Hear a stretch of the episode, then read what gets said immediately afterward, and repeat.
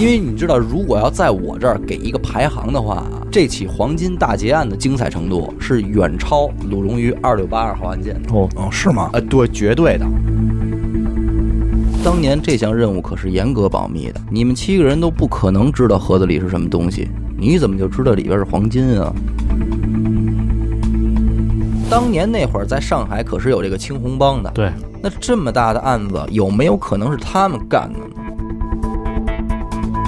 说实话，啊就这个案子啊能进行到这一步，啊已经很了不起很了不起，对，没错，已经对很吧？了已不起经很了不起了，我觉得能找着老七就已经算是奇迹呃，了。这很这很奇迹了。对，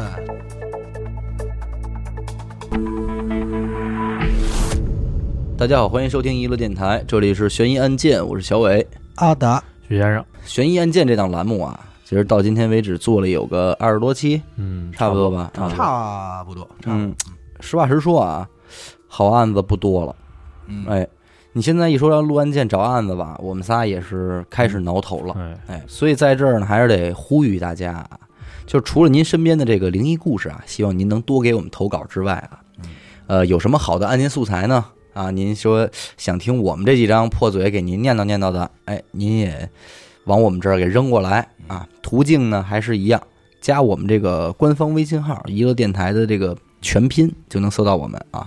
想还哎想进群也是这个号啊，我拉您进群。嗯还是老规矩啊，就是别别，咱尽量不在评论里说留啊。啊，对，那天就是啊，有一位听众给我发来了一个私信，嗯，我这一看呢，是一个案件的分享，啊，题目是“一九三一黄金大劫案哦，”。人听众说这个案子啊那个啊也不错，你们还不讲讲？我一看这题目，我就说有点眼熟啊，好像是知道这么一案子。啊听说啊过是吧？结果往下我看了两行字儿，我就想起来了，因为这案子我可知道啊。想当年在某一期的这个《小松奇谈》里啊，我曾经看过这起案件。哟，高老师讲哎过，，整个过程啊，曲折离奇，跌宕起伏，嗯而且意义深远啊！哦，我就不禁感慨啊，我说我说，哎呦，这现在这记性真是不灵了。咱讲了这么多期的案件啊，还还发愁说找不着案件，但是愣是把这个案子给忘了，嗯给忘一干这净实在太不应该了。嗯，因为你知道，如果要在我这儿给一个排行的话啊，就这起黄金大劫案的精彩程度是远超鲁龙鱼二六八二号案件的。哦，哦，是吗？呃，对，绝对的。然后啊，我说那我赶紧再去看看这个案子吧，是嗯吧？结果啊，找到这一期《小松奇谈》的时候，发现什么呀？这期节目就剩下二十分钟了，被原剪本了啊原本五十分钟的节目就剩二十分钟了。哦，给剪了。哎，，整个讲述这起案件的这一段儿被全部剪掉了，就剩下一些无关痛痒的东西了。哎，呃，具体原因呢，我觉得也不难想象啊，明白，毕竟咱们也做电台的嘛，所以这个嗯还各种能理解，能嗯理毕解。竟有这个事儿。哦，就是前一段时间是被剪掉了，是我吧？估计啊，就是彻底剪掉了。应该要是能剪的话，应该也不是前段时间，应该剪啊了有段日子了。实际上，《小松奇谈》这档栏目里里外外，从小说到《小松奇谈》下架的节目、剪掉的节目也不在少数嗯，啊。对，但是呢，咱们这个案子没有问题，为什么呢？因为我在这个中华网上啊，嗯，也找到了这起案件的资料。全部详细的这种，呃，不能说那么详细吧，但是哦起码也有这件事儿嗯就的有提积及木。嘛。啊，哎，所以它不是一个什么秘密的事儿。嗯啊，它是一个公开的案件。那这一下就更可惜了呀。嗯所以啊，就是说今天啊，在我们伟大祖国啊七十岁生日之际啊嗯，应时应景的，我来给大家分享这起很有教育意义的案件啊哦。从中呢，让我们大家也体会一下，说我们今天的这个繁荣富强啊，幸福生活，是革命先烈们的艰苦斗争换来的，嗯，好吧？好的，时间呢，这个回到一九三一年啊，嗯，嗯，稍有历史常识的诸位都明白啊，当时的这个政权掌握在国民党反动派的手中。嗯，那在这样一个环境下呢，给我们的革命工作就带来了很大的难度。嗯没错，为了躲避反动派的围剿啊，我们的大部分工作实际上都是在进行一些地下工作。啊，那在这一年的十一月七号啊，我们的中央临时政府，也就是说这个在江西省的中央苏区啊嗯，瑞金成立了，由当时的这个毛委员主持工作。啊嗯，哎，而临时的党中央呢，设立在上海，因为当年的这个上海啊，毕竟已经是这个国际化大都市了嘛，对明白哎，十里洋场这灯红酒绿，那人家那会儿就已经是什么抽水马桶啊、电灯电话了。嗯所以呢，咱们将这个临时党中央设立在这儿呢，对革命工作的进行啊也是很有帮助。那肯定啊，可当时呢，我们正处在这个革命初期阶段啊，经费十分紧张，嗯尤其是对于在上海的这个临时党中央而言，上海可是不同于苏区。刚才咱们说了，嗯，十里洋场灯红酒绿，那日常的花销是很大的，对对吧？而且你想啊，咱们在上海这地儿从事革命工作，那应该都是党内很头部的人物了吧，对吧？嗯那肯定是，你还得隐藏在地下，那你以什么身份来隐瞒自己呢？这么头部的身份，你要说你装个拉车的、卖菜的，这不靠嗯谱吧，不像，不对像吧？所以基本上呢，还都是得以这个商人的身份来隐藏自己，嗯有点身份的，，哎，对，那这问题就来了，你要是说你假装个卖菜的，这还好说，是吧？你配上点萝卜青菜，往马路边一蹲就行了嗯。对，可是这商人你不一样啊，你对得有自己的这个企业吧，对吧？嗯？你说你是商人，你看你是干什么买卖的，你得有啊。你得装得像，哎，而且再说了，你这个衣食住行你也得符合身份。没错，那所以这么一来呢，花销其实是非常大的。嗯，结果呢，就在这样的一个情况下啊，屋漏偏逢连夜雨，哦，这一年的年底还是出事儿了。当时呢，顾顺章和向忠发二人相继被捕。嗯，之后呢，此二人向国民党供述了大量我党的秘密。嗯，那就这给一就给下，卸了是吧？哎，泄密了。那这一下，人家就了解咱们的这个行踪和动向来了。对，嗯所以导致啊，我党的很多地下工作者被捕，嗯，得以幸存的党员呢，有很多也都是不同程度的负了伤。那这个事件呢，在当时对我党打击还是比较严重的。对，明白啊，耽误了很多的这个呃工作进展，这都不提了。现实的问题你得解决呀、你首先啊，要想营救已经被捕的这个同志，那你得疏通关系，打点人脉，这你得花钱啊。嗯，嗯牺牲了的同志家属们需要抚恤，需要经费吧？对，嗯抚恤金、受伤了的同志呢，需要治疗养医伤，疗费，哎，你还得花钱。没错，刚才咱们说了啊，革命初期阶段，在大上海十里洋场这地儿啊，本来经费就很紧张了。嗯，结果还遭遇了这样一个打击。于是呢，当时在这个上海临时党中央主持工作的叫博古同志嗯啊，和苏区临时政府进行了联络，说明了这边遇到的问题，请求紧急拨款。那拨款这事儿谁来负责呢？自然就落到了当时在瑞金主持工作的毛委员身上了。嗯哎呦，哎，问题呢很是棘手。那肯定苏区有钱吗？咱们这说其实也没钱，那只能说 只能说有点儿呗，有点儿嗯。但是为了革命工作能够顺利进行呢，必然也得是全力支持啊，对对吧咬着牙也得给，咬着牙也得上。嗯于是啊，苏区的同志们就开始啊，发动全部的力量来筹集经费。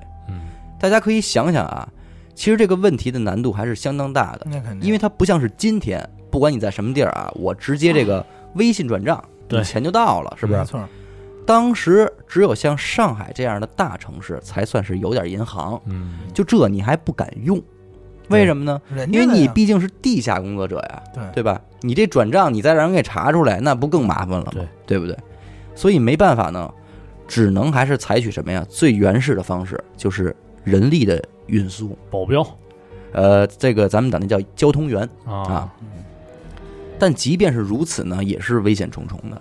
人力运送，呃，天哪，从瑞金到上海将近一千公里的路程啊，嗯到处都有敌人的盘查和围剿，你想避开就已经是很不容易了啊。平日里啊，两地之间往来的这个信件，在运送的过程中，就偶尔会出现这个下落不明的情况。就哦被查了嘛，哎，那实际上呢，就是被敌人给逮捕了。也就是说，即便是采取这种最保守的方式嗯，其实风险依然是很大的。而且你这次运送的还不是信件，这可是钱啊呀、现金，嗯哎，这东西它更招人啊，当时的那个社会啊，已经开始采用纸币了。嗯，你这么多钱带在身上，你要想不被注意的话，那可太难了，对吧？分量还那么沉，而且纸这玩意儿它可也不结实，嗯不是，对一千公里的路程，那路途遥远，回头你再给弄坏几张，这也不是办法呀嗯。所以当时的决定是什么呢？不采用纸币，而采用黄金的方式。哦，哎，同样体积的东西，那肯定是黄金更值钱啊呀、对不？对？更方便携带对。一个一万块钱这么大体积一摞啊，嗯，它钱它就值一万块钱，对吧？对，嗯，它要是换成这么大体积的黄金呢？啊，就多了，那就不对知吧那就那就不好说了。哎，啊无法所以估计这个东西它不是说这个风险增加了，这还算是一个最优的选择了啊。反正都本身就有风险，所以风险难度系数是一样的。嗯，反正是呢，费了挺大的劲吧啊，嗯，什么金戒指啊、金耳环啊，凑的归了包堆儿啊，哦，并没有融是吧？融了，哦，还真给哎融，了。融成了十二根金条，每根金条的重量是十两啊，一共是一百二十两的黄金，一百二十两，一两有多重？一价值是多少呢？ 10两一斤我跟你说啊，咱们按今天来算啊，黄金的价格啊，一克现在是市价差不多三百多块钱，没错，三四百块钱。哎，不到四百那样，一两等于五十克，一百二十两等于六千克，嗯，所以相当于今天的两百多万人民币的这价值。当时的两百多万人民币，哎，到今天的今两百，今天的今天的两200百多，但是嗯搁在当时嘛，哎，总之还是一笔挺不菲的嗯，价值的黄金嗯啊。可这事儿的难度啊，它不仅仅是凑钱这么简单。嗯，啊，关键是这批金条如何才能安全顺利的送到上海，对啊来解这个临时党中央的燃眉之急嘛？嗯从某种角度而言啊，这件事儿可以说是只许成功不许失败的，那肯定。所以一定要确保万无一失才行。对，特意的挑选了七位交通员负责路上的运输任务。嗯，为什么要是七位交通员呢？毕竟啊，这个路途遥远，首先第一，你得认路，嗯，对吧？这是对非常现实的问题。一千多公里嘛，哎那会儿也没导航哎也什么的，而且你还要对每一条路的这个路段情况有所了解，对，哪儿有敌人的埋伏，哪儿有关卡，你得知道，对吧？你你好绕道啊，你怎么着的？没错，哎，那你只派一个交通员的话啊，那出发肯定不靠谱，没错。是不是？你别说自己都没让敌人逮着，自个儿走丢了，你这怎么算啊？在山里迷路了，哎，所以就是特意的挑选了这七位经验丰富的老交通员嗯，最大程度的降低外部因素的干扰问题。这还不算完啊，外部因素解决了，那这内部因素怎么办？嗯这也是应该考虑的。这七位交通员啊，虽然是经验丰富，但是每人主要负责的路段都不同，哦，一个交通员负责一个一段路，一段路他们中间是会进行街头交接的，明白哦吧？并不是七个同时出发啊，，不是不是，哦，每人每人负责一段儿，哦哎所以相当于你就说一百一每人一百多公里，接力，哎，接力，嗯，他们彼此之间可是不认识的。那你如何确保中间没有别人冒领呢？嗯，如果这个消息走漏了，万一有人冒对领怎么办？有有个内鬼什么对的暗号泄对露了，你这万一中间传错人，那可就麻烦了。对出大事儿哎，平时送个信什么的啊，大家基本上是通过这个暗号进行交接对，的。但是这次的任务非同一般啊，你光是靠暗号已经是不放心了。嗯，为了确保这批金条啊能够安全的运送到上海，当时啊负责这个中华苏维埃政府财政工作的林伯渠同志，嗯，想出了一个办法。首先是黄金的储存问题啊，普通的皮包或者木盒肯定是不行的。为此呢，他专门制作了一个白铜的小盒子，啊，白铜的盒白，铜的盒子，嗯，盒口处呢用这个锡给它焊封上。哦，哎，彻底的让你打不开。街头这一块儿呢，刚才咱们说了，找来了七个经验丰富的交通员，对吧？并且这七个人谁也不知道这个盒子里啊装的是什么，不告诉了，就是说运送就完了。哦，除了平日里啊就会使用的街头暗语之外，七位交通员啊，每人手里都有一把锁和一把钥匙，但这不是一套啊，你自己手里的钥匙是打不开你自己手里的锁的。嗯，只有上线手里的钥匙可以打开下线手里的锁。哦，换锁，哎，这还不算完啊！林伯渠同志还制作了一颗棋子儿，棋子的上面呢刻着一个“快”字，然后通过哎复杂的这个做旧处理啊，又火烧啊，又水煮之类的，总之就是到了一种你不可能去仿制的状态了。就是天下独一个了，哎，紧接着将这颗棋子儿啊再切割成七块儿，嗯哦分别送到每一位交通员的手中。能对上边儿，就说明哎，那这样一来呢，整个运送的过程就是这样的：上线带着黄金和下线见面之后，先是常规的街头暗语，嗯哎，然后上线拿出钥匙打开下线的锁，嗯，第二道，两个步骤都做完正常之后呢，把双棋子儿方再拿出各自的那一块棋子儿嗯，对一下，看看能不能对上。三个步骤都没有问题啊，上线再将黄金交到下线手里，嗯，这还不算完，那棋子儿是不是得交到下一家人手里啊？不，交接完成之后啊，上线还要将自己手里的棋子再传回到苏区林伯渠同志的手中，哦，让往他回传，往回传，让他哦让他鉴定是不是真的嘛？不是就说明送到了。就对，说说明第一一站完成了。啊，他是哦哎，等什么时候这七颗棋子儿都送回来了，重新拼成这个“快”字儿，这就意味着整个黄金运输任务完成了。就获到了嘛。哎，所以我觉得这个当时是也是嘖非常有智慧的一项。对其实这哎里最有智慧的，其实最就是谁也不知道他运的是什么，这哎是最简单的。对，这是保密的。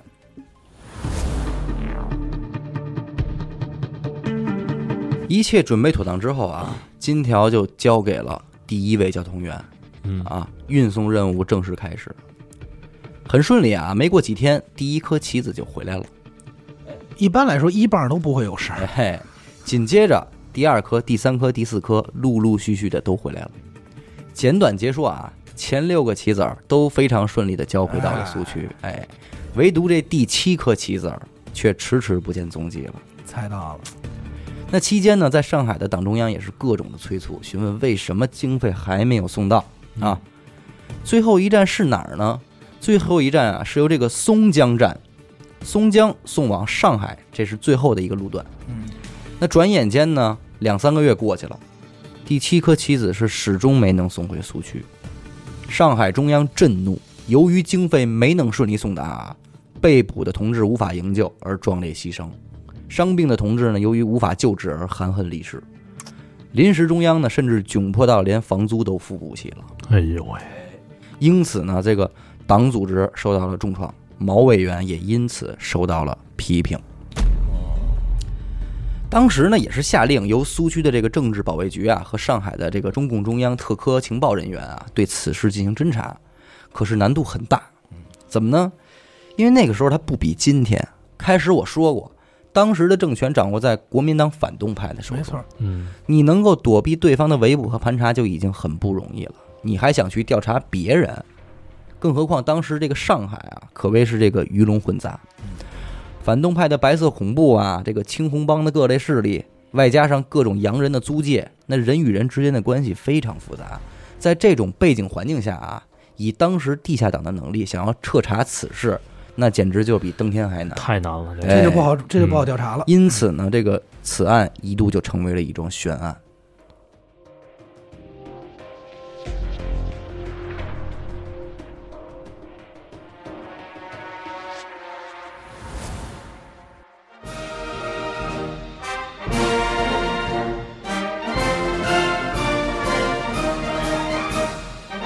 光阴似箭，岁月如梭，哎，一眨眼呢，十八年过去了。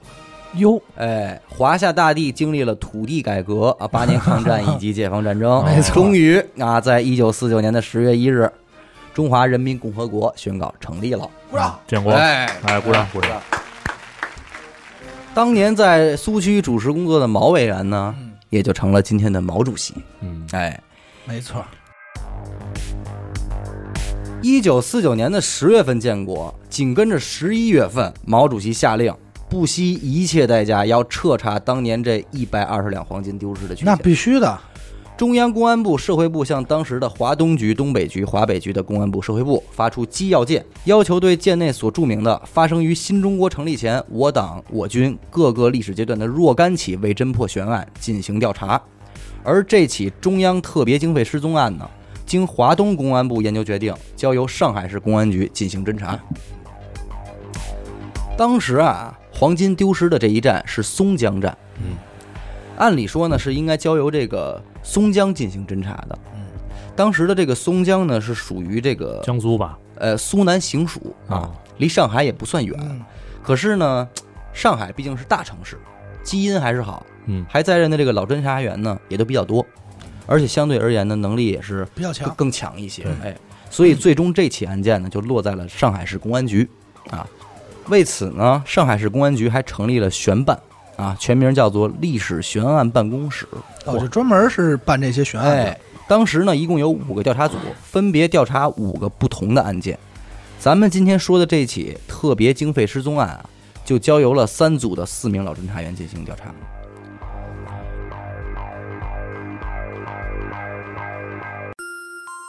这四名老侦查员呢，接手这起案件的时候，那可以想象，心情十分复杂。那肯对吧定？嗯，又荣耀又这什么男版，列位，十八年了啊嗯，对吧？这可不是说一天两天了。况且您再想想，这十八年华夏大地经历了多少动荡，对对吧？那死走逃亡可是不计其数。您还想聊什么第一现场、第二现场啊、没戏。对吧？这就纯属开国际玩笑了。说那那我们看看卷宗吧。嗯，结果好家伙，卷宗拿过来，归了包齐，两页纸，我估计是我刚才就想说，这一下可就真挠了头了嗯。因为什么？同样是悬办的案件啊，人家其他组那个案子啊，好歹卷宗多嗯，好几本儿。您这归了包齐两张纸，这这怎么下手啊？是不是？你拆碎了也就是只多点边防部首嘛。嘿，但是挠头归挠头啊，嗯四名老侦查员也是不敢怠慢。那肯这可是毛主席亲自下令要彻查的，容不得一点马虎，嗯硬着头皮查呗，对吧？毛爷爷肯定是要调查清楚的。哎，几个人一琢磨呢，说那要查，那咱们从哪儿开始查？从根儿来呗。嗯，当年黄金是由谁发出去的？啊，之前咱们说过，这批黄金是由当时的苏区财政局局长林伯渠同志发出的。嗯，十八年后的今天，这位林伯渠同志已经是时任中央人民政府秘书长的这个职位了。嚯，哦，几个人一合计说，那我们得见林老，那我们得必须查。得对问问，嘿嘿，今天咱们琢磨啊，你们几个警察想随便找地这方的中央秘书长了解情况，不太现实吧？哎，这咱就得说这案子啊，它有好有坏。也正因为这起案件是毛主席亲自督办的案件啊，所以故而所到之处一路绿灯，各级部门必须全力配合，嗯，所以一点不费劲儿啊，不立刻不管你官儿多大，必须接受调查。哎，，对，对立刻开介绍信进京见林老。嗯，几个人见着林老以后就问啊，说那个老先生，您还这事儿您有印象吗？啊，我们来为这事儿来的。结果林老一听倍儿重视，拍大腿说：“哎呦，这我可太有印象了，而且我太我林老爹也说，我都想知道是我什这么我这这我太知道这事儿了，嗯我有印象了。我太想知道怎么其回事实儿了。从这反应可见啊嗯，老几位这心里啊都委屈，嗯，是吧？肯定都委是都委屈着呢。说那您快给我们说说吧，当年这个七个交通员，您就一个都不认识吗？林老说说当年这项任务啊，级别很高，需要严格保密，连我也不例外。哎呦，啊哦，也把就是林老上都头给还有，把哎，林老都给硌了。所以这七位交通员啊，连我本人也都不知道他们是谁。哦，哎呦，不过第一位交通员我还是知道的，因为毕竟最开始是由我将黄金亲自交到他手中嘛。对没错哎，那说那您快给我们回忆回忆吧，说这个人谁呀、他是林老说说这第一个人吧，应该是这个高自立的警卫员。说别的我就不知道了，我就知道他是高自立的警卫员。这高自立是谁呢？嗯当年在苏区是担任这个三军团的政委啊。嗯啊，于是几个人呢又去见这个高先生。嗯啊，说我们是来查这起案件的。说您还记得当年您那个警卫员是谁吗谁？啊啊，姓高老什么说呀我记着呢。说那个当时我那警卫员现在在这个广西当副师长呢。嚯，说你们找官去儿吧都不。小，哎，这都成了的啊。得，这几个人呢又咣叽咣叽又往这广西跑啊。真不近。问这第二个人长什么样啊，有什么线索呀之类的。其实这七个人啊，他们彼此之间啊也都是不认识的，但是当年呢，他毕竟接过头。所以好歹是见过长相，对吧？最重要的是，可以庆幸的是啊，这些人当时都是交通员，那可都是老革命了嗯。比起咱们其他案件里那些目击证人啊，那还是素质过硬的。嗯那肯你能明白吧？所以基本上啊，能够准确的描述出当时自己下线的这个样貌啊、身高啊之类的这些重要线模索，样丑，哎但是十八年变化也不小，应该。顺藤摸瓜啊，嗯，找到了这个第二个人。这个人当时已经是这个某个县的县委书记了啊，这又继续询问说，反正就是简短截说吧啊，嗯，难度虽然不小啊，但是这个七位交通员中啊，前六个人也都算是顺利给找着了。嗯，其实我跟你说，我就关心老七，你就关心老七是吧？哎对，因为就在老七这儿丢的嘛，我跟你说，你就往后听吧。是吧？这第六个人呢，名字叫做刘志纯。刘 志纯哎，现在应该也是当官了吧？你听着啊，啊，找到他的时候，当时他正在一个竹行里边工作，什么什么地儿？竹行，竹子的竹，竹行，正跟人那儿给人编竹子呢，就是卖竹子的哦、啊卖竹物的，就就是是老六是竹吧？筐啊，竹椅对对子，对正给人哦正给人。这是有。点一撸到底的意思。啊哎说到这儿呢，听众就纳闷了，说前面这些人都这位高权重的，怎么嗯这位就改改编竹子了？嗯，怎么说呢？呃，当年的这些呃交通员啊，主要都是地下工作者，嗯，平日里呢也都有各自的这个正常身份和工作嗯啊。一旦接到了党的任务，这才会动身执行任务。任务完成之后啊，仍然还是回到生活当中去，嗯隐藏自己的身份。你看那个情景喜剧《嗯地下交通站》里边那没蔡错蔡水根不就是对吗？对对，平时就是一个跑堂的啊，但是暗中一直在这个从事着革命工作啊，而且往往啊，这些交通员和组织都是单线联系，有任务了之后，组织会想办法联系他们，他但们他们不好找组织，他们无法主动联系到组织，就类似于那种卧底之类的。哎，这也是出于保密和安全的考虑，这个无可厚非啊。而这位刘志纯同志呢，自从当年完成了这个运送黄金的任务之后啊，就再也没有接到过组织上的任务了。啊哎，一直在这个驻航工作到今天。当然，通常这种情况呢，就是因为他的上级很有可能在战斗工作中啊牺牲了，嗯，就已那经不好联系嗯哎，那对，那这名下线也就算是失联了，哎，所以在这儿咱们还是得说，我们今天这个繁荣富强的幸福生活啊，嗯除了要感谢这些功成名就的革命者，也要感谢这些平凡的无名英雄，对吧？也是，他们也是冒着这个生命危险在为大家奋斗过的。嗯，这几名侦查员呢，找到了这个刘志纯同志之后啊，就表明了身份呀，说明来意，就问他呀，说那您还记不记得这个一九三一年运送物品到上海的这个任务啊？嗯，老刘同志说记得呀，因为这毕竟是他最后一个任哎务啊嘛，。说你们说的是那个送大黄鱼儿那事儿吧？大什什么？大黄鱼儿这黑化了，这就算是哦明，白吧？就是金条的意思。咱也们就是这说个他知道这里边是什么对啊，金条大黄鱼儿，哎，你们跟侦查员的反应一样。他怎么会知道这里头是是？这一句话不光是你们有这个嘖惊讶的地方啊，对啊，侦查员也就注意了，说不对吧？说当年这项任务可是严格保密的，嗯，你们七个人都不可能知道盒子里是什么东西，你怎么就知道里边是黄金啊？ 那这一问呢，老刘就笑了， 说：“咱们都是干这个的，说我也算是老革命了啊，这点事儿我才不明白。说平日里送个信件，有个街头暗语也就足够了，唯独这次，又是钥匙又是锁的，还有这么一块特制的棋子儿，就这阵仗，你说它不是黄金还能是什么呀？”嗯嗯，他猜的，也就是哎说，再说了，就那个盒子那个分量，嗯，我这一过手也掂出个八九不离十来了吧？而且不光我知道，我敢说这一路上的七个交通员，没有人猜不出来里边是什么。哦，这块儿咱就得说啊，交通员啊，这个名字听起来不是很出挑，对吧？就像这个娱乐电台一样，名字听起来没那么邪乎啊。可是你细想想他们的工作啊，隐藏在人群中，躲避敌人的搜查围捕，各种迂回运送情报，那侦查能力和反侦查能力都是极强的，没错，本来素质就很高啊。嗯，而能够担任这项任务的交通员，那更是万里挑一的好手。你要说是眼观六路，耳听八方，一点儿也不为过。这应该是人尖子，哎嗯，所以这几个警察一琢磨，说那这话也对嗯，老资历了嘛，对吧？他要说他不知道里边是什么，那才值得怀疑呢，对吧？哦，接着问说：“那老刘同志啊，说这个案子非同一般啊，这是现在是毛主席亲自下令来督办的悬案了。您可是我们能找着的最后一位了。说这第七个交通员只有您老先生见过，您可得给我们好好回忆一下当年的情况。”嗯，老刘同志回忆说：“说当年呢，我带着黄金到了这个松江之后呢，就住进了这个松江城里一个叫做汉源旅馆的地方。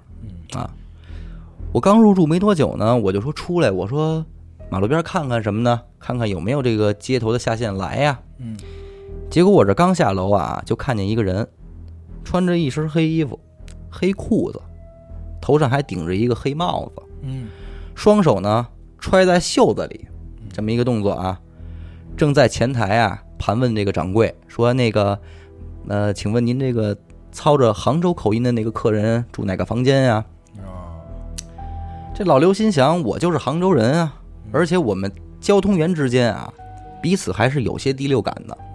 能明白，就是你哎一打眼你就知道他是对，，所以不用问，这个人肯定就是我下线了。嗯，于是我就说了，我说我就是那个从杭州来的客人。嗯，果不其然，两个人来到了这个老刘的房间里啊，关上门之后，按照事先的约定，对暗号，拿钥匙开锁，再对棋子儿嗯，一切都没有问题。然后我就把这个盒子交给这个人了。嗯而且老刘说了啊，我们交通员啊都是有纪律的，嗯，除了必要的街头暗语和信息传递之外，不能多说话。这两个人既然能执行这种任务，那这方面肯定不会差事儿。嗯，肯定是高素质，哎，所以两个人除了必要的交接之外啊，并没有多余的沟通。你肯定是不会坐那儿聊天的。哎，黑衣男黑衣男子呢，拿着盒子也就离开了。从这人一走，老刘同志的运送任务也就算是顺利完成了。完成，哎，他说这就是我知道的全部了嗯。那这几个警察一听说，别介，刘师 傅，说您这不行，您这个这个再再多说点儿吧，说您这任务是完成了，我们这任务崴泥了呀，是吧？嗯说您这黑衣男子，我们上哪儿查 去呀？说这不行不行，您您您太再没特点对了。对，您得再给回一回，唯一特点就是爱揣手，哎爱揣手这不行，这不像样啊。您您得再给回忆回忆，还有什么什么其他线索？不愧是多年的老交通员啊，嗯换个普通人绝注意不到这样的细节，而且就算注意到了，十八年肯定也早忘了。嗯，老刘同志皱了一下眉头说啊，说当时那个黑衣男子啊，所拿的那一小块棋子儿啊，他放在他的这个皮夹子里边了，哎，就钱包里。钱包，哎，他说他往外拿这个棋子儿的时候呢，我看到他皮夹子里面有一张蓝色的纸单子，哎，蓝色的纸条，嗯，和我在住店的时候呢，店家给我开的押金单是一样的。哦，哎，所以我当时还在想呢，我说哦，原来他在这个苏东江城也是要住店的，说明他不是这儿的人。嘿哦这几警察一听就高兴了，说得嘞，说这就比那个黑衣男子强啊，嗯是吧，这太好好高高低给点儿啊。哎，住店的是吧？查，不愧是毛主席亲自督办的案件啊，所到之处绝对是一路绿灯，嗯，那肯定。把整个松江的旅店老板全部集合过来，什么关门了、倒闭了的，开着没开着的都不管，你们就来。嗯，其实不算多，因为当年这个松江这个地儿啊，其实不是什么多大城市，嗯它就是一个很小的这个小城乡啊，一共就五家旅馆，啊，没多少人，没哎嗯，凑齐了之后呢，就开始这个翻查账本啊、查记录什么的。嗯，十八年前住店人员的登记，有记录的查记录，没记录的所有人一块儿靠回忆忆，，哎给我想。哇，回忆是太难了。，哎，十八十八年前十二月三号这一天，包括前后几天都算上啊，有谁来过？结果查来查去呢，这一天啊，整个松江城所有的旅馆就住过三个人，哎呦，就三个人，就三个人，除了这位正在编竹子的刘志纯同志啊，就是一对儿年迈的老夫妇，嗯，完全对不上啊。哦，那有可能就是老七是提前住店的，提前更早的时候就住他了。前后几天都都对查啊，了都查了，哎，嗯，别的实在就没有人来过了。那这一下，这几位警察心里就又凉凉了，因那为就你只能是从这夫妇你下手了。明明就是有蓝单子呀嗯，对吧？而且这个人啊，揣着手还没背包，他可见什么呀？他一定是住店的，对啊，不然的话他怎么什么行李都没有。哎什么行李都没有？要不然这不对呀。对啊，太轻装上阵了。而且他肯定不是本地人，为什么这么说呢？这个城乡这么小，谁也逃不过谁的眼睛。要是本地人就认识了。没错嗯，如果他是本地人的话啊，那他那老板进肯店定就说了，找老刘的时候，掌柜的就肯定能认识他，对对嗯那对，就不能是客气话，对吧？再一个来说啊，当年那会儿可是会关城门的，没这是错最重要的啊嗯。据老刘同志回忆的时间来看，他们俩接头的时候，城门已经是关闭了。嗯，哎，那这个人是不可能出城的了，一定是住在这个城里了。就怎么想怎么不可能，说他他他不可能出这个城，他一定就在这儿住。说那你没住旅馆，民那你宿，是是不是住人家里了？对啊，对不对？他是不是在这儿有亲戚啊？但是有亲戚，他这蓝条又哪儿来的呀？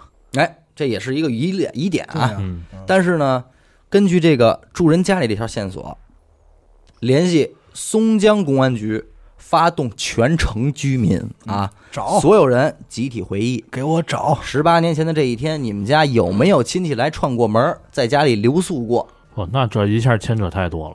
其实大家这一回忆啊，说你说这一天吧，他不年不节的，家里没来什么人啊，谁记得住啊？嗯，这互相回忆说你，呃，我们那天好像我二姨儿来来着，嗯，呃，来串个门儿，查二姨怎么儿着的？哎，这你查二姨儿这不像话呀，这明明是个男的呀，是对吧？有的说是我表姐来过，反正就是一番调查之后啊，仍然是没有什么有价值的线索。嗯结果这一下，这个几位警员的这个心里也有点灰了，说那这查不下去了，明天一早傻没法吧交代。不行就回上海复命去吧，先嗯说看看再有没有什么其他的办法之类的。哦，临走的这天晚上啊，这哥四个中呢，就是几几几个警员啊，嗯其中一个人啊说：“我这儿啊有一个老战友，嗯在这个松江城啊担任这个营长呢。嗯，说你们呢，咱们跟我去瞧瞧他去吧。说咱们也别白来这一趟，我也得叙叙旧，既嗯串然串门儿就到这儿了，就就嗯聊聊呗。嗯结果好家伙，老战友一听说怎么着上海来的侦查员，那十分热情，好好招待嘛。接待一下，哎，给炒了一桌子菜，大家一块儿就吃饭呀、叙旧什么的。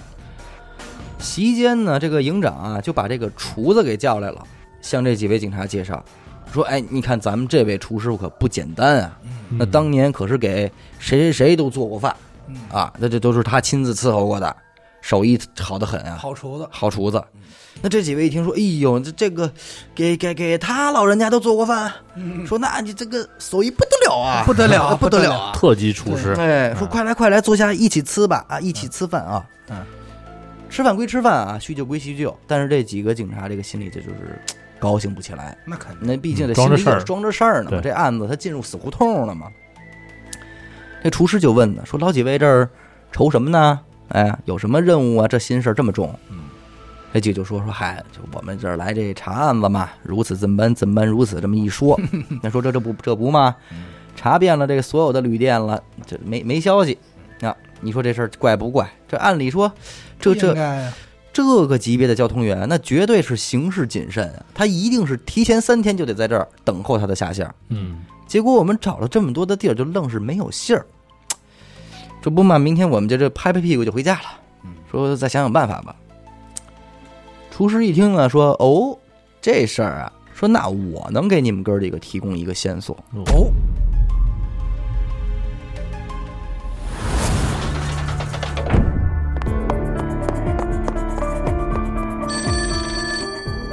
喂，是神探阿乐吗？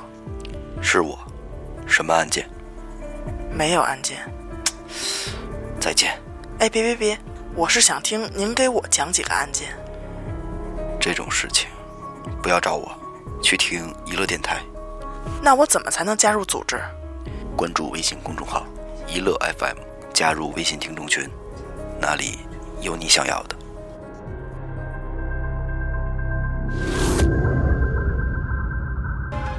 这厨师有道啊，说这松江城啊是有五家旅馆不假，嗯但是驻松江的保安团自己有一个招待所。哦，哎，这个招待所呢，主要是保安团开会的时候啊，周围这些保安队长开完会太晚回不去家，那城门一哦关回不去了，就在这儿住一宿。一般是不对外开放的，嗯那所以这个呃村民们啊，这个乡里人也不知道这事儿。嗯，如果是外省人来的话，也都得只是凭这个介绍信才能入住。这内部资源。哎，对，，这这事儿老百姓都不知道。嗯。我为什么知道呢？因为那会儿啊，里边那团长老请我这个过去做做饭嗯去，所以我知道这事儿。哥几个一听，哎呦，说操这太妙了，而且我相信这哥几个当时肯定是有一种预感啊这，就没跑了，肯嗯您说这哥几个了。你有没有什么预感？不是对因对为我是听着呢，对吧？？哎这但是一下但是我相信当时哥几，因为你能知道，人好多对时候都有那种第六感，对就觉得你在这儿能解了，你已经把所有能干的事儿都干了，对，就肯定就就是没跑了。对对，说这这今天这顿饭咱吃的太就对了，说太谢谢您了。嗯以后这位以师后傅多吃饭，说得了嗯，这饭啊我们还真就先甭吃了，嗯吃不下去了。咱现在就走吧我，我现在咱们去查去吧。嗯，于是过去把这个招待所当年的记录给翻出来了，一下啊，十二月三号这一天，在保安团招待所住过一个叫梁某某的人。老哎七，哎，而且保安团这登记可比普通的这个旅那馆肯登记定可细致啊，嗯，不光找出了这个记录，连人那个介绍信、担保函都给翻出来了。全留着呢。上面写着梁某某是在这个上海一个药行工作的配药师，来这个松江进货，哎，暂住几天。几个人一说，哎操，就是他了，肯定是没跑了老七在这儿呢，梁某，赶紧吧，直接返回上海就扑那个药行啊。当然，这么多年过去了嘛，这个药行已经是倒闭关门了不，在了。嗯哎，但是找出这个原来老板不费劲儿啊，掌于柜的是就查这个药行老板，说姓魏啊，赶紧叫过来，说魏师傅您看看啊，这梁某您认识不认识啊？老板一听说那梁师傅我，我当然知道了，熟啊哎，这梁师傅是我爸爸留下来一个老伙计了，嚯哎呦，那我们家店里店外的一把好手，越说越像蔡水根啊，嗯，我听着也哎，是，我店里店外一把好手，进货配药全是他的活儿，嗯那帮了不少忙，关系一直都不错。说但是吧，就是很奇怪，啊，这个十八年前十二月的某一天，突然就没了，哦几，个没信儿了，进 K 级警察已经太好了， 太好就等这话呢，他要回来了都就麻对，烦，嗯就没劲了，就这消失的太太好了。啊，对，说那您快说说是怎么消失的呀嗯？哎，说那回杨梁师傅说这个去梁松江城嗯进货去了，嗯啊，还是我给他找的那个保安团的一个连长给他这个写的担保函，让他在那儿有地儿住的呢。嗯当天呢，这个梁师傅上货回来之后啊，神色比较黯然，进了店呢也不说话，就坐下来就喝了一口茶呀，就跟我们说说他这个胃啊不太舒服，嗯想回去休息休息。说下午关门之前我就回来。这都可回了上海了，哎，说那我一琢磨呢，这个进货嘛，嗯，舟车劳顿是吧？那你身体不舒服，啊你就别正再常问呢，回歇歇去呗。嗯，结果这到晚上关门了，他也没回来。那我们家老爷子当时还琢磨呢，说这个可别是病重了，嗯，还让我上他们家去瞧瞧呢。结果我到他们家一看啊，街门上挂着锁，是根本没在家。嗯，那我我问邻居呗，我说这梁师傅是是怎怎么什么什么时候出的门啊？嗯啊，人家说三天前就走了，压根儿就没回来。三天前，哎，那他回去去他们家是当天也去的就吗，是说，他从药店走了之后，他就没回家，能明白那意思吗？哦，他从药店走的时候已经是已经是去邻完居邻居们最后一次见他是他往松江去城哦出知道发那天，知道了知道哎嗯回来之后，他跟掌柜的说他回家休息去了，嗯实际上他压根儿就没回但是家。他跟掌柜的说的时候，他可已经把东西取过了，哎，去过了，对吧？哎，已经是然后回来之人后没了的，已经是回来之后了。所以说这一走呢，到现在一直就没有音信了。当时我这一听说他这个跑了，说我还吓一跳呢，嗯，赶紧回药行，我们这又查账啊，说是不是血管潜逃了这个。嗯结果查来查去呢，一什切么都正没常少，哎，莫名其妙的就这么消失了，痛快吗？听到这儿，痛快，甭问了啊，肯定是这个梁师傅带着金条逃跑了，对不对？带着大黄鱼儿跑了，不对，我猜到了，哎肯定是不对，因为我现在如果他要这么顺利就有问题了。但是这里有一我事儿，跟你说，这案子绝 了。啊虽然这案子已经很精彩啊，但是这个仅仅到这儿，我跟你说都没劲。嗯，嗯，你刚才说什么？不是这案子这里，因为现在这里肯定有一事儿，嗯你知道吗？如果是这个梁师傅真是携款跑了啊，嗯，我觉得他当时就不应该回来。他当时就不应该回来。对吧对，嗯，这是最简单的一个吧，何必回来再点个某呢？对，告这个别有点多余。他太多余了嗯，啊。那有没有可能他没想清楚呢？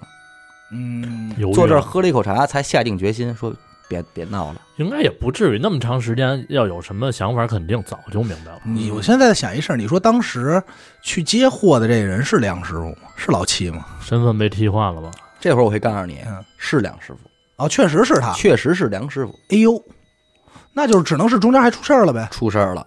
怎么回事儿？咱们接着往下讲啊。嗯，几个侦查员就问这个魏行长啊，这药铺老板，说：“那这梁师傅消失了啊，您知道不知道他哪儿人啊？嗯对吧？嗯，哪往儿根儿什上么查来呗。路啊？有没有家眷啊？嗯，说我知道，说他是这个嘉定人，啊哎，嘉定人，但是具体是嘉定哪儿的人呢，我就不知道了。不好说了。家眷也从来没露过面儿，嗯，没到上海来过。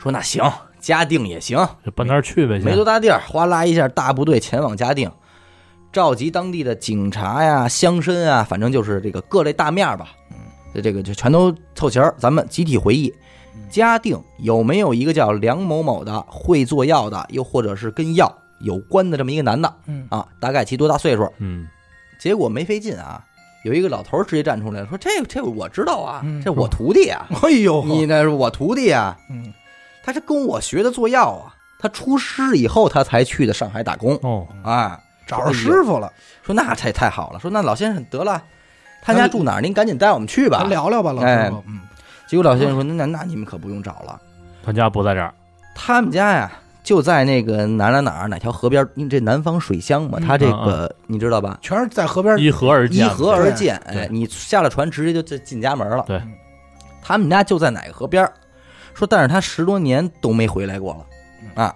去了上海之后就再也没有音信了，没这人了。哎呦，而且啊，就他这个媳妇儿带着孩子自个儿跟家过，那日嗯子过得甭提多惨了，嗯肯定是，就没人管啊。后来他媳妇儿是点房子卖地啊，这才算是凑合能活着。嗯说那既然如此，嗯您就带我们去见见他媳妇儿去也行啊，看看媳妇儿家眷什么的，我们了解了解情况。说媳妇儿也找不着了，怎么回事呢？说应该是一九四几年那会儿吧，反正就是鬼子进来那会儿，嗯，说一夜之间，他媳妇儿和孩子都不见了。侦查员的直觉是，一机灵，哦，说明白了，这个人厉害，嗯，这个人很厉害，他居然能在自己逃亡若干年之后，一夜之间回来把家人接走。趁乱，哎，说不愧是老交通员，啊而且还有一个很好的理由，嗯，你听上去感觉特合理，哎对，说他们走的时候啊，就拿了几件衣服，什么其他家里的这些大件什么的都没带，就江南水乡嘛，就是直接连夜一条船开到家门口，顺着媳妇河孩子上走了船，直接就走了，走嗯瞬间就走了。说那您这说他们家这个毕竟也是这儿的人啊，他是嘉定人啊，嗯就没个其他亲戚了，是怎么着啊？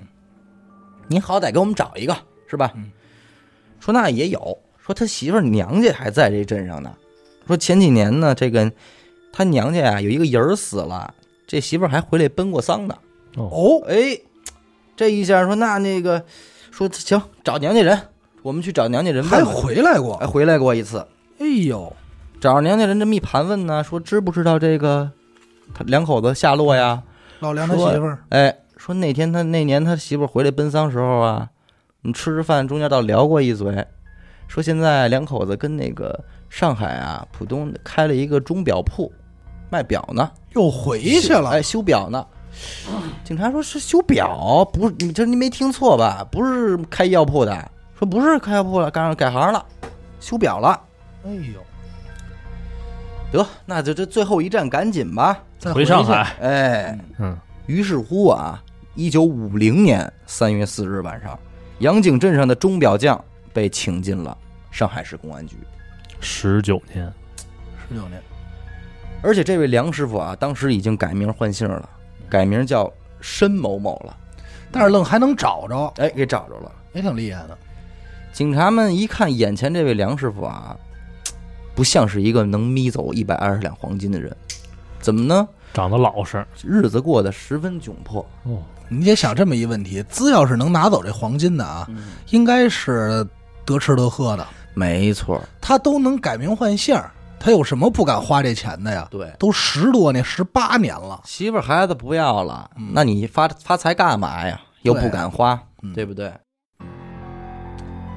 刚要问，这梁师傅自己就说了，说咱们都是干这个的啊。嗯我要是不出这事儿，到今天为止，我也是一老侦查员。嗯为了这一天呢，我早有准备。咱们现在明人不说暗话，你们现在就去我家里。进门之后啊，我家那个砖砌的那个炉灶那儿，上边有一块砖，你们把砖拿开，里边有东西，你们去取东西吧。侦查员赶到家里，哎，这灶台上还真有一块砖，打开一看，不是金条，一封信。怎么回事呢？这咱就得回着往说当年这个事儿了。啊嗯倒叙一下，哎，十八年前那一天啊，梁师傅拿到了金条之后，就回到了这个保安团的招待所，准备第二天启程出发。梁师傅可是属于负责这一个最后一站的老交通员了，嗯而且又身在上海，那真是个社责会任重大社会阅历也是非常强的。嗯嗯，对周围的这些个人人脉啊，人家关系网，他都很清楚。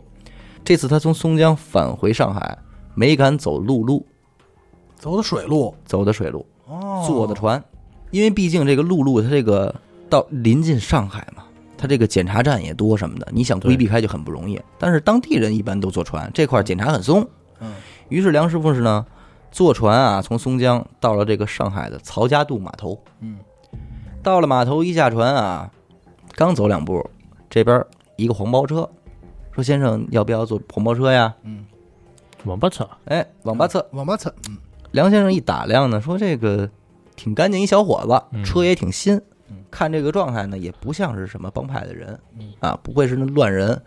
说那这应该没什么危险吧？可坐，哎，可坐，那就坐一个呗。嗯，这么着，上了这黄包车了。从曹家渡码头上黄包车呀、没走两步就是这个曹家渡桥，嗯有这么一个拱桥。嗯，过桥嘞，黄包车拉着他过桥的时候，紧接着后边就赶上来俩人，就跟这推这车。这个事儿呢，在当年来看也不奇怪，也正常，哎，也正常，因为当时就有热心肠很多的这种咱们说叫小瘪三、嗯啊小刺漏，小刺哎了，，小刺漏，他就是专门做这路活儿。拿点小费什么的，哎，对啊他平时这些小摇贩子似的，嗯他就是看见有钱人坐黄包车，他就帮忙推一把，这就跟什么？这就跟当年啊，北京有好多呀擦车嗯擦的，车玻璃的那个对一个意给思，一嗯块钱，给十块钱两块钱的，就这意思没。错，是一样的。所以当这俩人推上他这车的时候啊，他没觉得有什么不对劲儿，嗯，这很正常嘛，推车嘛，一一天天比较有，常见啊天天有，天天坐车，天天有。就这一个不留神啊，后边一个大湿毛巾直接就捂脸上了，蒙汗药，两秒钟这人就昏迷不醒了。哦，等他醒来之后呢，他就在这个当时上海的一家宾馆里了。嗯，正醒，这一醒呢，就感觉这身上啊，就撒的全是酒，嗯身上全是酒啊。这伙计进来还说：“哎呦，说您这喝多少酒啊？您这嗯这真能睡。”这梁师傅这老江湖啊，老江湖，用咱北京话有的叫顽主，嗯上海管这叫白象人啊，嗯四通八达这么一个人。嗯，就什么都这明路白嗯江湖术他可是知道的，之前咱太们也明聊白过了，这个，风麻燕雀，这蒙汗药甭说了，对，嘣家伙就从床上弹起来了，箱子没有了，盒子已经没有了，直接就跟伙计说说赶紧的，叫你们老板来吧。这结果这伙计还不不太管这事儿，说嗯那老板今儿这个没上班，就跟回回家了。还这事儿呢，还这事儿呢。嗯，说我告诉你啊，杀身之祸，说我这是帮他呢，你赶紧让他来，不然明天你们这店没有了，夷为平地。梁先生老侦查员嗯就之如刚之前那个，呃，刘刘志纯同志所说的，老六嘛哎，这个接头的配置，再加上这盒子的分量，嗯当然知他他道猜也猜出来这是黄金了呀，嗯大黄鱼儿嘛， 大黄鱼儿啊，而且这分量的黄金，那绝这什么级别的事儿？他而且他负责最后一站，他知道他这东西要交给谁，没错儿，他知道这意味着什么。嗯而且临走的时候，上级可说过，箱子在人在，箱子没人也就没了，这带几着命连着命呢，这属于连着命呢。他不光连着他的命，本身咱刚才就说了，这箱子是几条多少条人命啊？没确实是错儿，嗯，他这中了这蒙汗药，大概是什么情况呢？就是这几个人啊，把这个给你蒙上之后啊，先给你洗了。嗯，洗完之后呢，拿这个呃酒酒嗯往你身上一洒，就给你往宾馆搀，说：“哟，掌柜的，快点吧！感觉喝多了那说我样，们这兄弟，你看这喝的，您赶紧给开一方，让他睡会儿觉吧。”这就算是给你搁这儿了，嗯东西就全洗走了。结果这个老板一来啊，说我我告诉你啊，我现在跟你说，我在你这儿丢了一百二十两黄金，你也是街面上的人，你闻我这身酒味儿，蒙汗药这这出你知道吧？嗯，这活儿就是在你们店里办的，啊，我是什么身份你也甭管了嗯。现在你干一件事儿，写下来，哪年哪月几点几分，什么人，我是怎么进你这店的，如实写出来整个过程。哦，你给我写，说你要不写，杀身之祸，明天你这哦相当于店让他留一就证据，对就没有了。嗯，你给我如实写。这掌柜的一听也吓坏了，因为你想大上海鱼龙混杂，他不知道他惹了谁也哪，不敢惹啊，他哪路神仙谁知道啊？对而且这么多的黄金，啊，这么大的量，这老板一想说，那我写就写吧，我这个嗯就给人做个证，哎起码能证明不是我干的呀，对对对嗯吧？吧？保我一平安，老老实实的写了这么一个过程，然后又盖上这个印章啊什么什么的，嗯哎大，爷这算是交给了这个梁师傅。老七，哎，这个时候梁先生拿着信封，这才是回到了药行，哦进屋喝了口茶，然后一走了之了。哦哎，回去得证明一下我回来了。我回来了，哎他可能也就是回去沉了一下，嗯，就是为了跑路了。想跑路了。嗯对对，因为他知道这自己犯这错误太严重了。嗯对，但是他留唯一留的这个写信是想说什么什么呢？这钱不是我是拿我的，责任，但我不是弄我丢拿了的，嗯但不是我眯了的，嗯是我弄丢的。眼明正身这是。哎，所以这才有后来侦查员从他们家这个砖这个灶里边啊，把这个信拿出来这个事儿。到这儿来说啊，嗯，这里就有问题。这案子，哎，你你知道为什么吗？怎么嗯，讲呢？就一点啊，他们怎么就知道这老七拎着那箱子是什么这呀？肯定有泄露的地方，我估计其实是这样，就这路蒙玩蒙汗药的人，他们其实不管箱子是他什么，们不管你那里是哦什么，啊，就逮一个是一个。整个这个案件的流流程成本很低，明白了。无非就是一一捂你鼻子，哪怕搜走几个铜钱儿也是值得的，对对吧？这是就是看抄上没抄上哎的事儿，抄上没抄上的事儿，啊，他试错成本很低嘛。对，因但为是这当当初装的时候就是一箱子装，人肯定一看就有东西。哎对有皮箱呢，就优先选择有皮箱的，对对吧？但是到这儿为看止，穿着这案子可就不好查了。不好查了吧？而且你要这么说，他挂着那么多锁呢，其实这箱子也不好开啊。当然他们也箱子没锁吗？它是焊封上的，锡，对锡嗯太软给了，锡给封一上烧了。就完了，嗯但即便如此，咱说要是暴力破拆的话，也无所谓可了。不是事儿，对吧？对。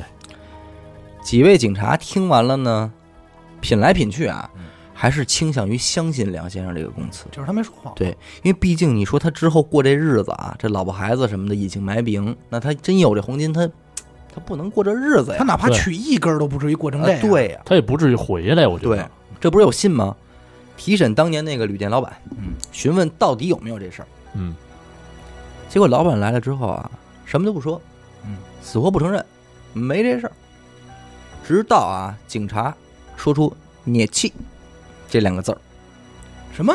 捏气，这这什么意思？这点儿不得不说啊，给钱是怎么着？这这个梁师傅啊，心思缜密，他被蒙汗药蒙到了这一天啊，是旧历的二十七号，嗯，二十七又叫哦念七吧念，七，那念个七呀就是一个哎干去掉一个横儿里哎面那个，没错啊念七。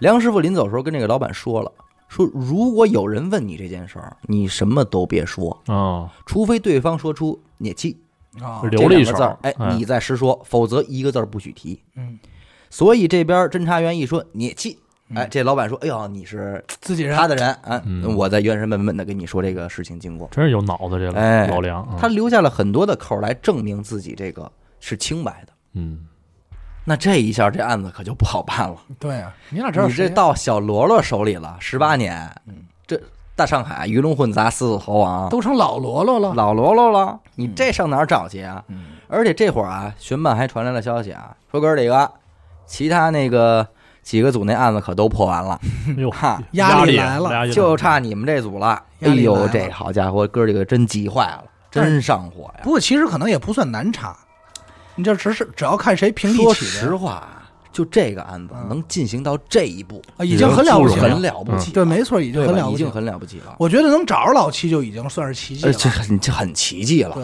老中六间中间，如果那个厨师没能给这一个句信儿的话，嗯他哪儿找去？啊对老六找老七太难了。哎，于是呢，一听这个说也是拼了啊，就怎么着呢？召集了当年在曹家渡这一带啊所有的老巡捕，嗯，啊巡捕啊，哎询都问都跟这小混混勾着呢，应该是。十八年前有没有案子和蒙汗药和黄金有关系？嗯，老巡捕们一听说这蒙汗药有这事儿啊嗯，这事儿市面上老天天有，啊但是黄金没听说过。哎，说这这您这个，而且说当年这上海滩这这鱼龙混杂，那街上小混混那不计其数。说这谁知道哪哪路庙的神仙啊呀、对，而且你说这蒙汗药肯定是传统老方法了，对，大家都用。在这儿咱说一个啊，不知道各位注意听到没有？警察和巡捕把重心都放在这个小混混儿、小喽啰的手里。嗯，可是稍有常识的听众都明白啊，当年那会儿在上海可是有这个青红帮的对，这种各大帮派嗯组织。那这么大的案子，有没有可能是他们干的呢？有组织有计划，有组织有纪律的嗯，这点我跟大家叨唠叨了啊。青红帮是大帮派，嗯，也正因为他们是大帮派啊，所以他们有他们的规矩。嗯，不干这种江湖人事儿，嘛，一百二十两黄金这种大数，嗯，这种帮派人如果下了这么大的祸啊，通常手下人不敢动，嗯，一定要上交。嗯，上交之后，他们也不敢碰，得查这啊到底是钱怎么来的？是谁的，嗯明白？哪路神仙的货，不能得罪人，嗯，对吧？讲规矩，哎，你这大上海有有有英有租界的事儿，有共党有国党，是吧？这公你这到底是哪路的事儿啊？嗯我这个事儿，咱们不能瞎给惹下去。所以人家对方一定不会是这种大帮派。嗯如果是大帮派的话啊，凭借他们的能力，他们一定能知道哦，一百二两黄金跟干什么使的？那哎听说了临时政府那边丢失了一那部赶紧分，就送去了，直接送去。嗯哎，凭这事儿，对吧？肯定是小喽啰才会不管三七二十一就给，只有小鬼儿才这么愣，哎，没错，就是这意思。他真敢给花了。那事情进展到这一步呢，其肯定就又是进入死胡同了、啊。对，眼瞧着也小半年了，就得到这么个结果，你这个真是没地儿使劲儿了，真没地儿使劲儿。要我说这时候就得查什么？查那个时期啊，谁平地起来了，嗯，对吧？平地起，可是在上海啊要想平地起可不是难事儿。嗯，嗯对，贸易啊，各方面对都它挺发棒，达呀，就对跟你但是想平在你想在今天查陡然而富的人，在北京查，那你查去吧。那啊，对吧娱乐电台阿达，那陡我然我而不不富可能，嗯我要能陡然而富就好了。嗯我觉得接下来才是今天这个案子最熄火，无巧不成书的地儿。胡到了，来吧，哎呦，说激动 了，当时这个警察不是召集过当年的这个老巡捕们开会一块儿来聊这个案子吗，嗯呃，等于所有的老巡捕基本上对这个案子都略知一二了。结果不巧的是什么呢？这些老巡捕里边啊，其中有一个老巡捕，因为受到一些其他的案件牵连啊，嗯，直接给关到提篮桥监狱去了。这给关了，这这很正常啊，因为他毕竟是老巡捕。那当年你要说跟这个呃坏人青帮啊、对黄金荣、杜月笙这有什么联系，这很正这常明白。一个一旦查出来，那甭废话，您就进去吧。啊，到里边一坐板儿，你这反正听过娱乐电台都知道啊，那就没什么业余活动，嗯，就是聊自己身边这点见闻。对，哎，说我这有什么新鲜事儿，就我是跟互大家相说互相砍呗。哎，那这一天呢，这老巡捕说：“嗨、我这两天我也经历一新鲜事儿，说这有人找我来办这么一案子，说这个当年怎么着怎么着，这是亲自督办的。嗯哎，这这这这这如此怎般怎般如此。大说黄鱼案件，哎，说这这挺挺逗的这嗯个。他说这个就是为了显摆显摆嘛，说高我们兴这高兴。我们这有这事儿，哎，讲完这故事啊，当天下午，一孩子就坐他旁边了，嗯说：“哎，我手里跟您打听点事儿啊，嗯，说这个您老巡捕了是吧？说我问问您，那要是检举揭发的话，是不是能减刑提前出狱啊？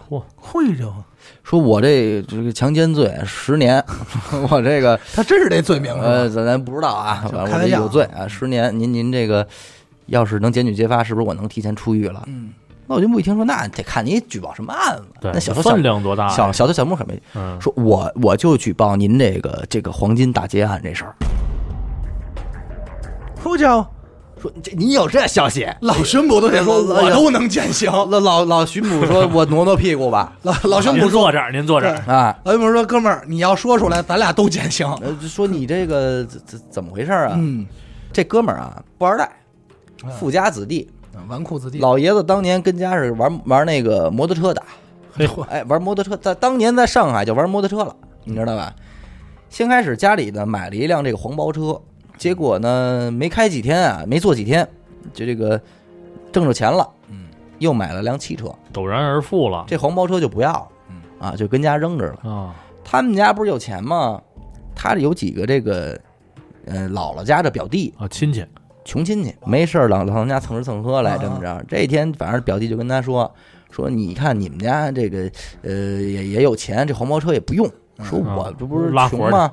说你能不能借我十几天？哎呦，我我我拉了活儿，哎，我要是那个呃能能挣点钱呢，不也就不用来上你们家蹭吃蹭喝来了吗？说我还有点力气，我能干这活儿啊。他一听说那也行，拉去呗。哎，这么着，他说我听完你讲这事儿啊，我怎么觉得这个有点好像有点意思这事儿，而且而且你说他当时做这个案的时候是三个人，嗯，对吧？说我这三个人我也有印象，说当年他们自这个练习啊，拉黄包车呀、拿我当客人练的，这三个人我都见过，他们就是三个人。哥仨，啊，说那你这个呃表弟现在干嘛呢？说现在有钱了。说现在这 个上海俩店子啊，告诉最近又开一新店，告诉那个这还还完我黄包车，你就有钱了。嗯说咱有赶紧的吧，赶紧归赶置，紧说出来吧。就是他，收拾人马出发出发。就是他。于是乎啊，上海的侦查员找到了这位，老巡捕直接找到表弟了，还还找找啊还找什干嘛么呀老巡捕就啊直？接去了，直接已经就跳过出狱那一段哐了。哐一上铐吧，嗯，哎，直接就给逮了。带着梁师傅一去，说您认识不认识这人？说没错，当年在曹家木码 头，我就上的是他的车，认出来了就是他蒙的嗯我，直接就给铐了。漂亮，甚至还从另外的一个人家里边还搜出了没花完的金条两根儿，还有没花完的，就这还有没花完十的是。八年了没哎花完，真太净精花华。嗯，而且挺逗的是啊，这哥仨里边，其中有一个人啊，这十八年辗转反侧啊，还又参加青帮，又参加红帮，最后还参加革命工作，还抗日牺牲了。哎呦，你这小喽啊啰啊贡献了，还贡献他了贡。献了临走的时候呢，把他这点金条他没动，全给他老娘了，哦，他一分没动他，一个分没动。嘿，哎，让这个侦查员到老家到家的时候，这老娘说说，反正我儿子就就参加工作牺牲了。